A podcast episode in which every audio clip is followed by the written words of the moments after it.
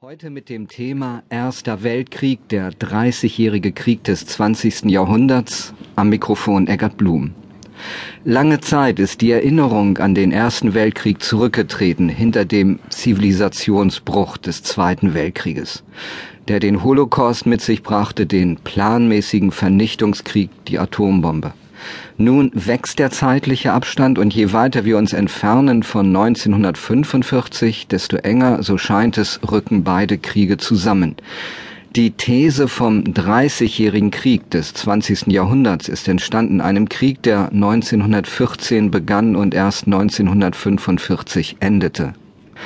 Über den Ersten Weltkrieg als Beginn eines Dreißigjährigen Krieges diskutieren nun drei Historiker, Professor Ute Daniel von der Universität Braunschweig, Michael Salewski, Professor Emeritus an der Uni Kiel. Er hat kürzlich ein Buch veröffentlicht mit dem Titel Der Erste Weltkrieg.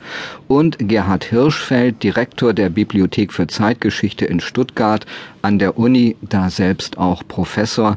Er ist Mitherausgeber der gewaltigen Enzyklopädie Erster Weltkrieg. Herr Hirschfeld, das neue große Interesse am Ersten Weltkrieg, woran liegt es? Lässt es sich nur mit diesem runden 90. Jahrestag seines Ausbruchs erklären? Also wir sollten nicht unterschätzen, dass solches Interesse medial beeinflusst ist und sicherlich greifen die Medien das auf. Allerdings würde ich schon sagen, dass wir seit geraumer Zeit ein Interesse auch in jenen Ländern verzeichnen, die stärker als bisher nur den Zweiten Weltkrieg in der Sicht hatten. Mit diesen Ländern meine ich vor allen Dingen Deutschland, in Österreich-Ungarn ist dies der Fall, aber auch in Russland zeichnet sich ein neues Interesse am Ersten Weltkrieg ab. In Frankreich und England hatten wir immer schon den großen Krieg als etwas, was tief in die Kultur, in die Erinnerungskultur dieser Länder eingebettet war. Er heißt ja auch so dort, Great War. La Grande Guerre, The Great War, das war der Krieg, der gleichsam zum Normalhaushalt bürgerlichen Kulturgutes in den Ländern gehörte und der stets abgerufen wurde. Frau Daniel, warum rückt der Erste Weltkrieg wieder stärker in den Fokus, vor allem auch in Deutschland?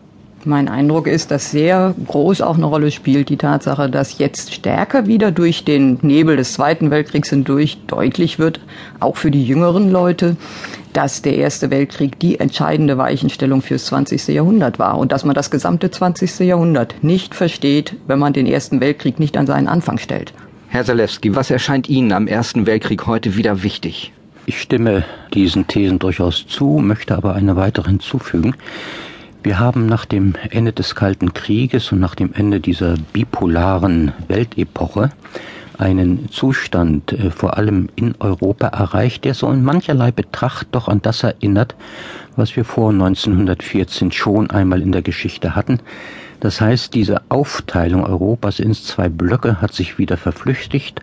Wir haben jetzt wieder ein buntes Staatenensemble, das zwar in der EU sich zusammenzurotten sucht, aber das dennoch existiert. Und von daher stellt sich natürlich schon die Frage, wie es dann kommen konnte, dass dieses so schön blühende Europa von 1914 das ja ebenfalls auf dem Weg der Globalisierung bereits weit vorangeschritten war, dann in eine unsägliche Katastrophe gestürzt ist, was also die Ursachen sind, ob diese Ursachen wirklich nur noch Geschichte sind oder ob da etwas lauert, was möglicherweise wieder virulent werden könnte.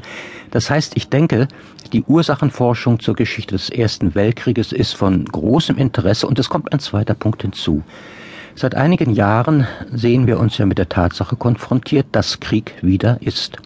Wir haben in der nahezu in der gesamten Zeit des Kalten Krieges den Krieg nur noch als eine virtuelle Möglichkeit empfunden. Inzwischen ist er wieder da. Und er ist teilweise da, wo er auch schon im Ersten Weltkrieg war, etwa auf dem Balkan. Und da rückt er automatisch in den Mittelpunkt des Interesses der Erste Weltkrieg. Und der Erste Weltkrieg sehr viel mehr als der Zweite. Denn der Zweite, das wurde bereits angedeutet von Ihnen, ist natürlich eine Singularität und wird das auch bleiben. Und damit möchte ich gleich Ihrer Eingangsthese ein wenig widersprechen. Das Nicht-Vergleichbare zwischen dem Ersten und dem Zweiten Weltkrieg übertrifft bei weitem das Vergleichbare. Und ich denke, daran müssten wir auch in Zukunft festhalten.